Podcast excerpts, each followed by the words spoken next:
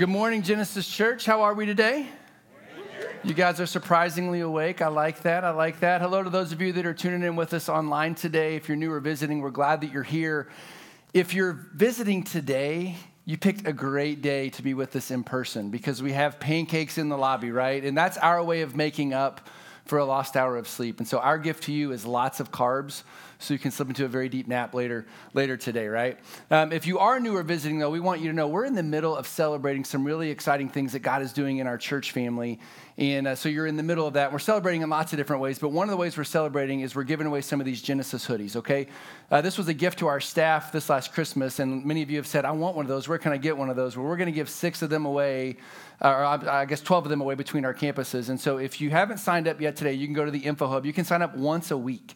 So go to the Info Hub and you're going to fill out a little card that looks like this, drop it in the little yellow bucket. Or if you're tuning in with us online, just look in the comments section. There should be a link down there that you can click and you can sign up that way. Or you can email us at info at genesischurch.me to win one of those hoodies. But you might be wondering, well, what exactly are we celebrating? Well, two years ago, right before COVID hit, our church family launched into an initiative that we're calling Greater. And we said our goal was to raise $7.5 million to accomplish three things. We wanted to make disciples, we wanted to reach our cities, and we wanted to change the world. And when we talk about making disciples, we're talking about the thing that Jesus has called us to do. So this, this is with kids and students and adults and groups and worship environments. We want to make disciples of Jesus that make disciples of Jesus. So that's everything that takes place every day. When we talk about reaching our cities, we said specifically we wanted to use our current facilities as a way to bless our local community. And so there were two things that were going to have to happen. One, we felt like the Lord was calling us to relocate our Noblesville campus, and we wanted to make some renovations around here. And then when we talk about changing the world, we wanted to grow in this area of generosity outside of the four walls of Genesis Church. And so we are 23 months into this 24 month commitment. Our goal was $7.5 million. And in spite of a global pandemic and all the challenges that we faced, as of January of this year, we're at $7 million. So we're really, really, really close to $7.5 million. But let me tell you a few things that I just want to remind you of. A big part of this was to relocate our Noblesville campus. And when we started two years ago, we had zero dollars in a building fund. But as of today, two years later, we have $2.7 million set aside. And we're so, we've got that money set aside for when the Lord opens up a door for us to move. And we've been using some of that money to make some renovations here. Last week, we handed out an annual report for last year. So if you're curious, with how we spend and save and invest the money that's given. You can find all of that right here. These are available at the Info Hub, or you can go to our website and you can check that information out there. But today, we want to celebrate with you specifically in this area of changing the world through generosity. Over the last two years, Genesis Church, we have been able to give away $658,700. That's pretty phenomenal for a church our size. So it's okay for you to celebrate that, okay? You can, like, these are good things. We're celebrating these things. Now, when we celebrate, I want to remind you we celebrate because we want to use those funds, those outreach funds, to help people find their way back to God locally and around the world. So that $658,000, it's been given away to people like the Cooper House in Noblesville to help foster families. It's gone to Shepherd Community Center in Indianapolis. We've been able to bless missionaries and partners in Scotland, Myanmar, Ukraine, Albania, and in the Caribbean. And we recently found ways to bless four local schools and the entire staff there. That's what those funds are going for. And so, Genesis, we want to say thank you. Thank you for your faithfulness and your partnership. Thank you for your continued generosity because we believe all of this, we want all of this to point people specifically to Jesus. And there's so much for us to celebrate. And so the celebration is going to continue this evening at our Noblesville campus at 6:30. We've got a night of worship. Now this is a family-friendly event. There's no childcare, but bring your kiddos and we're going to worship together this evening 6:30 at our Noblesville campus. And then at both of our campuses next Saturday from 9 to 10, we're going to host a prayer walk. And what we're asking people to do is to show up on site. We're going to pray together quickly here, and then we're going to go out into our communities. We're going to walk the streets. We're going to drive to specific locations, and we're going to pray for specific things and ask and pray for God to move in our community to, so people can find their way back to Him through Jesus specifically. But I've also got some, some other exciting news to share with you today and it has to do with the situation going on in Ukraine. You may remember this, but we support a ministry in Ukraine called Last Bell, and Last Bell helps with people that are aging out of the foster care system. And part of our uh, Christmas offering in December was they asked for $10,000 to put a new roof on their facility. Well, given everything that's happening in Ukraine right now, we contacted them this week and said, look, you don't have to use that money for a roof. You use that money however you see fit for your organization and the people around you locally. So we wanted to free up those, those funds for them. But we've also, this last week, we were able to make a $20,000 gift to Convoy of Hope who has ministry boots on the ground in Poland meeting the needs of Ukrainian refugees. And so here's why I'm telling you this. Do you understand what a blessing it is for us as a church family to have those funds set aside for outreach and they're there?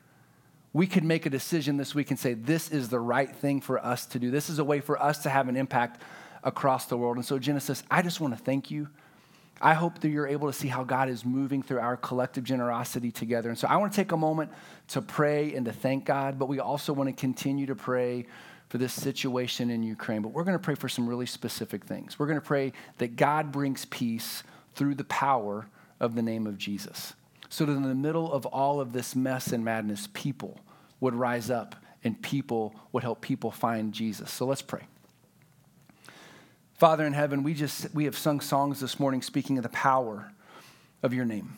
And so this morning, Jesus, we want to claim that power and we want to pray for the people of Ukraine. We pray that you would continue to empower them to stand strong. But I pray that you would give them courage and boldness. I pray for our brothers and sisters in Christ across the world that they would share your name boldly in the midst of tragedy. And I don't want to just pray for the people of Ukraine, I want to pray for the, the common citizens of Russia.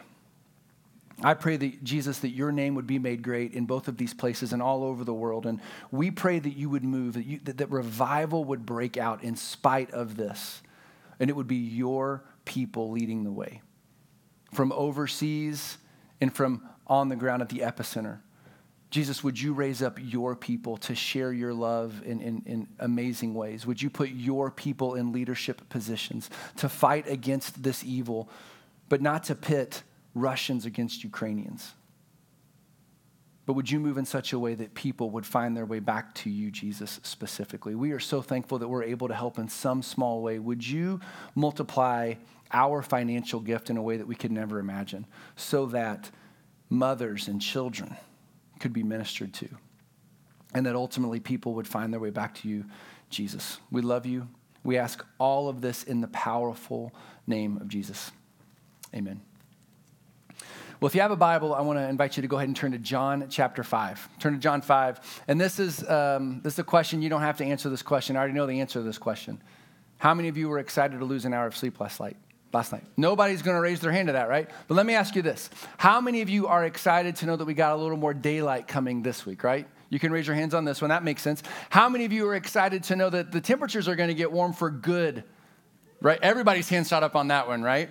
Now, here's the thing Daylight saving time kind of stinks because we lose an hour, but we know it's a reminder that spring is right around the corner. We know that there's benefits. We can hear the birds singing. We know that soon the brown grass will turn green and everything's going to be in bloom and it's all going to be worth it. But right now we're in this weird in between phase where we're waiting and we're watching and we're hoping that the weather will make up its mind for good. We do the same thing every year, right? We wait and we watch and we hope. Well, today, as we jump into John chapter 5, John is going to introduce us to a group of people, a specific group of people that gathered together in a very specific place, and they were waiting and they were watching and they were hoping for something very specific. They weren't waiting for the change of the season, they were waiting for something life changing to take place. And so let me just give you an overview of what we're going to see today. What we're going to see in John 5 is that Jesus is going to physically heal a man that was disabled. But in healing this man's physical disability, he is actually going to address a dangerous spiritual disability that threatens every single one of us. And so we need to know what it is so we can be on guard against it. So let's just jump in. John chapter 5, verse 1. Sometime later, Jesus went up to Jerusalem for one of the Jewish festivals.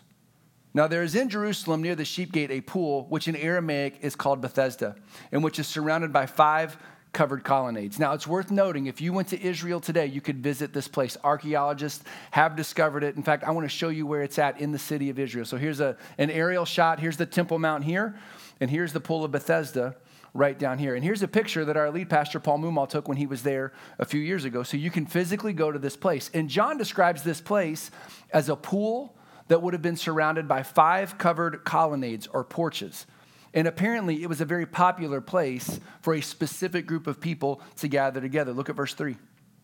Here, a great number of disabled people used to lie the blind and the lame and the paralyzed. Now, I want you to take a moment and just capture a mental picture of what that must have looked like. John says a great crowd of people that were physically disabled lying on the ground everywhere. It's not a place that I think that a lot of us would rush to go visit. It would have been a place of sadness and despair. And if you if you keep reading, John tells us why they gathered there. They were waiting and they were watching and they were hoping for something specific to happen. Look at verse 4. And they waited for the moving of the waters. From time to time, an angel of the Lord would come down and stir up the waters. The first one into the pool after each such disturbance would be cured of whatever disease they had. Now, if you're reading that in your Bible in your hands, you're probably thinking, verse 4 isn't in my Bible. Well, let me tell you why. It wasn't recorded in the earliest transcripts of John's gospel, but somewhere along the way, as it was being copied, someone added in a footnote as to why people would go to this place. And so some translations include it and others don't. But here's what we know. According to legend, people believed that an angel would come down and stir the waters of the pool. Apparently, it bubbled, and people would believe if I could get into the waters, I would be healed if you were the first one in. And I wish we had a really good explanation as to why and how, and if anyone had ever been healed there, but we don't really know for sure. All we do know is that there's evidence to suggest that this pool had been dedicated to a pagan god of healing. And so, as you can imagine, it would be a very popular spot for people to gather and to congregate who wanted to be healed. And as strange as all of those details might sound to us, here's what really matters. John tells us Jesus went to this place, this place of hurting, where people would wait and they would watch and they would hope for the chance to be healed. Let's keep reading, verse 5. One who was there had been an invalid for 38 years. When Jesus saw him lying there and learned that he had been in this condition for a long time, he asked him, Do you want to get well? Now, my friend Josh pointed something really interesting out this week. He found great comfort in knowing that of all the people that were there, Jesus saw this particular man. And I, just, I want you to think about that. Of all the people that were there, Jesus saw him.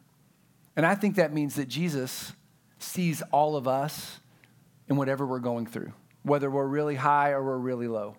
Jesus saw this man, and not only did he see him, he made his way past everyone else there to get to this man. Now, I don't know this, but maybe the fact that we're told that it, he had been there for 38 years means he was the one that had been there longer than anyone else. I'm guessing he was much older than 38 years old. And this had been his this had been his life. But here's the thing, Jesus makes his way over to him and asks him a really awkward question. Hey, I know you've been like this for a while. Do you want to get well? How's that question sit with you? If I were to ask you, hey, do you want that hour of sleep back last night? Do you want to throw something at me? You can only imagine, like, I would just picture this man being like, Are you, are you serious right now? Of course, I, why do you think I'm why do you think I'm here? But I know Jesus well enough to know he's not being careless or hurtful or or heartless. So what, why would Jesus ask this man this particular question? I just I've come back to this over and over and over again, and you would expect the man to say, "Yes, of course, of course, I want to be healed." But that's not what the man says. Look at verse seven. Sir, the invalid replied, "I have no one to help me to get into the pool when the water is stirred. While I'm trying to get in, someone else goes down ahead of me." So what's interesting? This man doesn't say yes, of course, but he just says, "Look, I don't have anybody to help me get healed." Now, we talked about this a few weeks ago, but there's a pattern that we're seeing develop in the Gospel of John. In John 2, there was a wedding with no wine. Mary said they have no wine. In John 4, there's a Samaritan woman, and her issue was, in her words, I have no husband. And here, this man whose body is broken is saying, I have no one to help me. And what we've seen up to this point is Jesus is able to provide a solution to the problem, but it's so much more than that. He's not just solving problems for people, he is revealing his glory as God's promised Messiah who would come into the world and heal everything that's been broken by the problem of sin. And for 38 years, this man's body had been broken. And so there he sat, waiting and watching and hoping for someone to help him be healed. But Jesus knows he's got a bigger issue. His bigger issue is that this man had a misplaced hope. He had a misplaced hope. Look at what Jesus says in verse 8. Jesus said to the man, Get up, pick up your mat, and walk. Now, I don't think he said it like, Get up. I think it was, Hey, get up, pick up your mat, and walk. And look at this. At once, the man was cured. He picked up his mat and he walked. So Jesus gives this short, bold command, and the guy doesn't argue and say, I don't think you understand. My legs don't work. This man takes Jesus at his word, and everything in the story indicates they did not know each other. They had never met before. This guy had no clue who Jesus was, but for some reason, he takes him at his word. He puts faith in him. He stands up, and all of a sudden, this man is healed. But he's not just healed, he picks up his mat. Now, I want you to think about this. I just want you to get a visual of this. This is a yoga mat from my house that hasn't been used in a long time, so don't judge me, okay? But this man, this is the scene. He's got this mat and he's walking around. Now, for 38 years, this mat was this man's life. It held his place on the ground. It was, in a lot of ways, it was his identity. It's everything he knew. He might have hated this mat, but this mat might have been the only physical possession that this man had. And now he's carrying it around. But here's the thing this man carrying this mat around has everything to do with what's going to happen in the rest of this rest of the story. And this story is a fascinating example of how Jesus was somehow able to miraculously, through the power of God, heal someone. But it's also going to start a little bit of a fight with the religious leaders of the day. So I want to reread this story for you, verses 8 through 10, and look at what happens. Look at what John records for us. Then Jesus says to him, Get up, pick up your mat, and walk. And at once the man was cured, and he picked up his mat and he walked. Now you would expect John to say, And there was great celebration. And the man began dancing. And Jesus healed everyone else at the pool. It doesn't say that. In fact, if you keep reading, what you discover is Jesus just kind of slipped away and no one knew what had happened and the man didn't know who had healed him. But here's, here are the details that John does give us. The day on which this took place was a Sabbath. And so the Jewish leaders said to the man who had been healed, It's the Sabbath. Congratulations, you're healed. They said, It's the Sabbath. How dare you carry your mat? So, the one detail that John gives us is this happened on the Sabbath. Now, what is the Sabbath? The Sabbath, for centuries, Jews like Jesus observed the Sabbath as a, a 24 hour period where you would rest from work and you would worship God. But over the centuries, the problem was the Jewish religious leaders took it upon themselves to develop several hundred of their own little rules of what you could and couldn't do on the Sabbath. And so everything, they use these rules to control people, they use these rules to judge people. And so when the religious leaders see this man, they don't celebrate.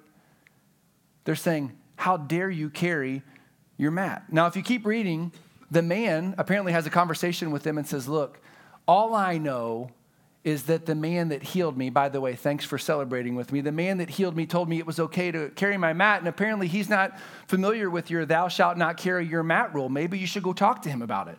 And so look at what happens. Verse 15 the man went away and told, Jesus, told the Jewish leaders that it was Jesus who made him well. Verse 16 so because Jesus was doing these things on the Sabbath, the Jewish leaders began to persecute Jesus. All of a sudden, things get difficult for Jesus, and he's just doing good.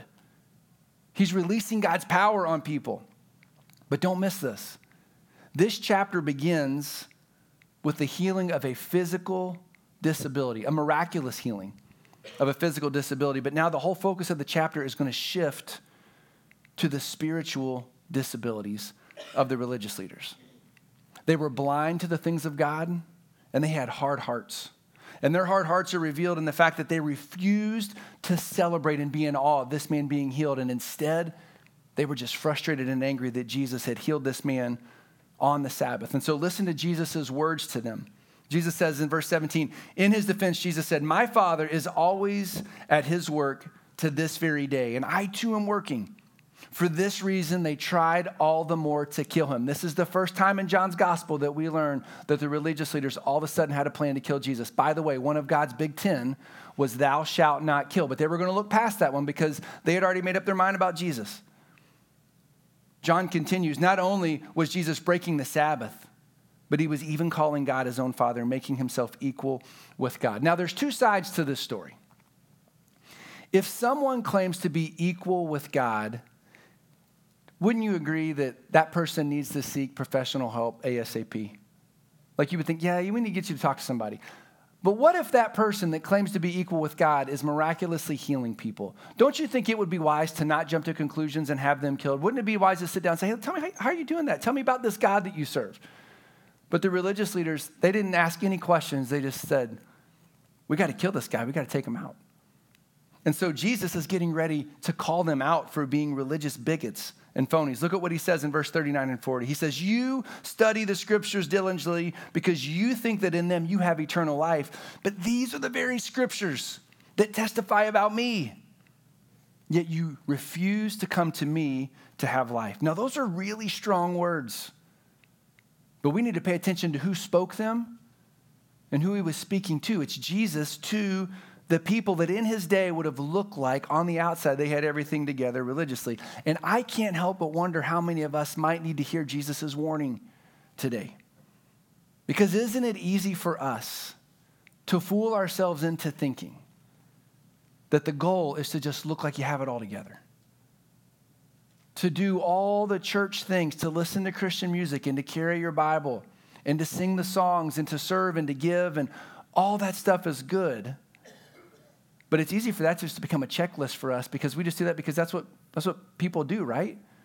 And here's the problem just like the religious leaders, we can get so busy with spiritual activity, we actually miss who Jesus is and why he has come and what he has done for us. And in the, in the end, I think Jesus is warning these men and people like him, people like them, that they are no different and they are no better off than the people that were laying at the pool that were disabled.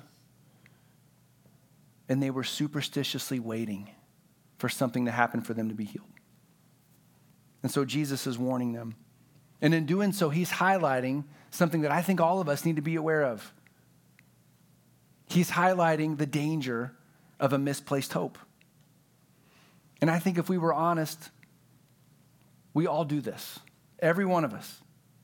Aren't we guilty of looking to our physical circumstances for hope. Even those of us, especially those of us that follow Jesus, we are so caught up in what's happening physically. So when things are good, life is good. When we're healthy, everything's good. But the moment the diagnosis comes or the moment something bad happens, we don't necessarily turn to God or trust in God it's easy for us, and I'm, this is for me too, we take our eyes off of who God is. And I'm not saying that in judgment, it's just, it's kind of our, our nature, right? Or we can be like the religious leaders and we think, well, my hope is really in all this business, this activity that I do to make God happy. The problem with it is on the backside of it, if, if we were being really honest, we do all those things to say, well, I'm not perfect, but at least I'm better than, than these other people. That was the problem with the religious leaders, and it's not good. And so here's the, here's the thing that John is highlighting and that Jesus is revealing hope in anything other, in Je- other than Jesus is no hope at all. Hope in anything other than Jesus is no hope at all. And John records this story so that we can see that Jesus has come to give us a whole new kind of hope. And he, Jesus hints at the hope that he came to bring when he healed this man. Now, pay attention to this. Go back to verse 8. When Jesus heals the man, he says, Get up, pick up your mat and walk. Some translations say rise, pick up your mat and walk. Now, N.T. Wright points out that the Greek word used here for get up or for rise is the same word that's used throughout the New Testament to refer to the resurrection of the dead. Now, with that in mind, pay attention to what Jesus says to the religious leaders, starting in verse 24. He says, Very truly, I tell you, whoever hears my word and believes him who sent me has eternal life and will not be judged, but has crossed over from death to life. Now, earlier, Jesus offended the religious leaders by claiming to be equal with God, but now he's building on that case, saying, You don't understand. I have the power to move people from death to life. In the overriding theme of John's gospel, pay attention to the word believe. The word believe is used so frequently because the goal is that you would see and you would believe in who Jesus is. And so Jesus is giving the religious leaders an opportunity to investigate the facts for themselves so they can turn to Jesus and they can believe and they can have eternal life that he's offering. But by the way, did you notice that Jesus shifts this conversation away from a physical healing and he goes bigger? He points to the problem of life after death. Look at verse 25. Very truly, I tell you, a time is coming and is now come when the dead will hear the voice of the Son of God, and those who hear will live. Those that are spiritually dead will come to life. For as the Father has life in himself, so he has granted the Son also to have life in himself. And he has given him authority to judge because he is the Son of man. But pay attention to verse 28. Jesus says, Do not be amazed at this, for a time is coming when all who are in their graves will hear his voice and will come out. And those who have done what is good will rise to live, and those who have done what is evil will rise to be condemned. Now, throughout this chapter, Jesus is confronting the dangers of a misplaced hope. And he's making it clear that faith in him isn't just the hope that we need.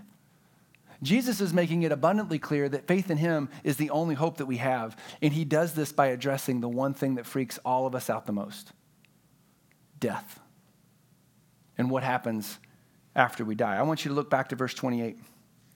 He says, A time is coming when everyone in their graves will hear his voice and come out. Now, this is not a trick question. What kind of people go into their graves? Dead people go into graves.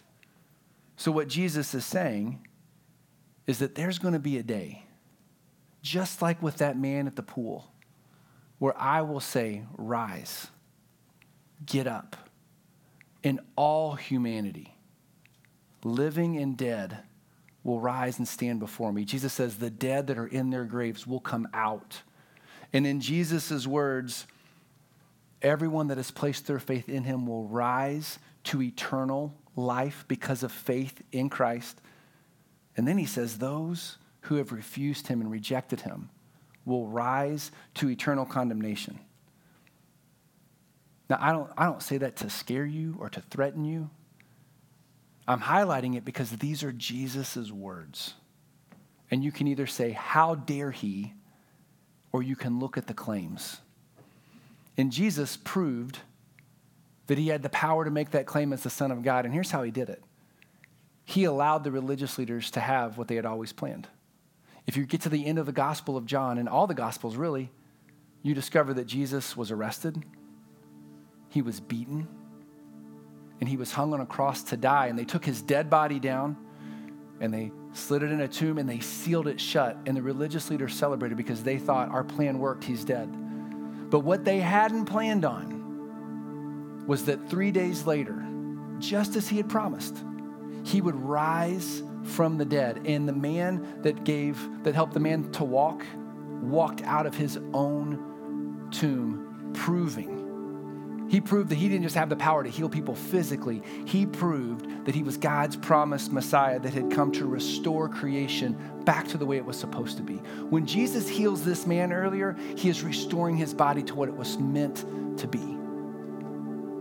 The power of the resurrection of Jesus is that prove that he has the power to conquer sin and death.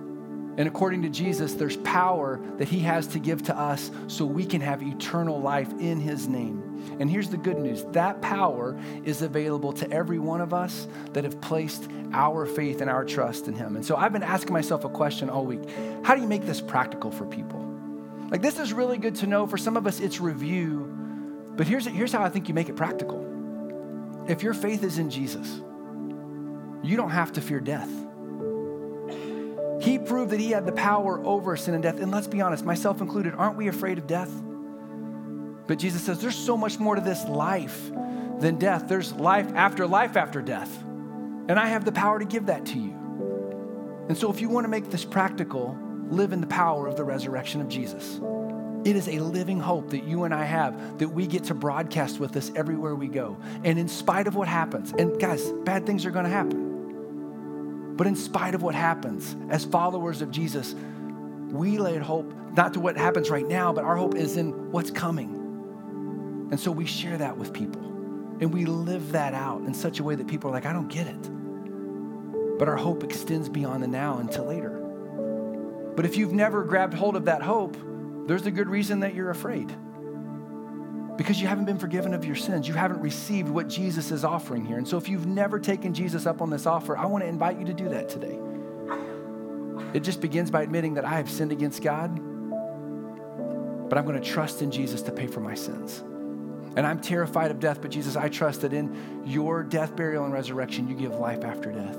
You can embrace that hope today. And so we're going to pray, but I want to invite you to make this practical for you to live it out beyond today, but maybe you just need to come and find me after service so we can pray together and you can begin this new life with Jesus because he has given us a hope beyond the now that extends into eternity. Let's pray. Jesus, there's power in your name and you proved it. You proved it when you came to life after your death. You proved it when you made the resurrection a reality. So, Holy Spirit, would you help us to celebrate the power of the resurrection? It's our hope for the future, it's our hope for now. So, for those of us that follow you, would you help us to make this real and tangible in our life so we can share it with the world around it and it would be the message that we would broadcast? It's not us, it's you. But, Holy Spirit, I pray for, for anyone that's listening. Anyone that has not made the decision to follow you, Holy Spirit, I pray that you would draw them to Jesus. In all of their fear and all of their doubts, would you help them to investigate the facts and to respond just like this man did at the pool, that they would trust and they would believe and they would receive your forgiveness. They would receive the peace that comes from knowing you. Jesus, we're so thankful for the way that you love us. We believe there's power in your name, and so we pray in your name.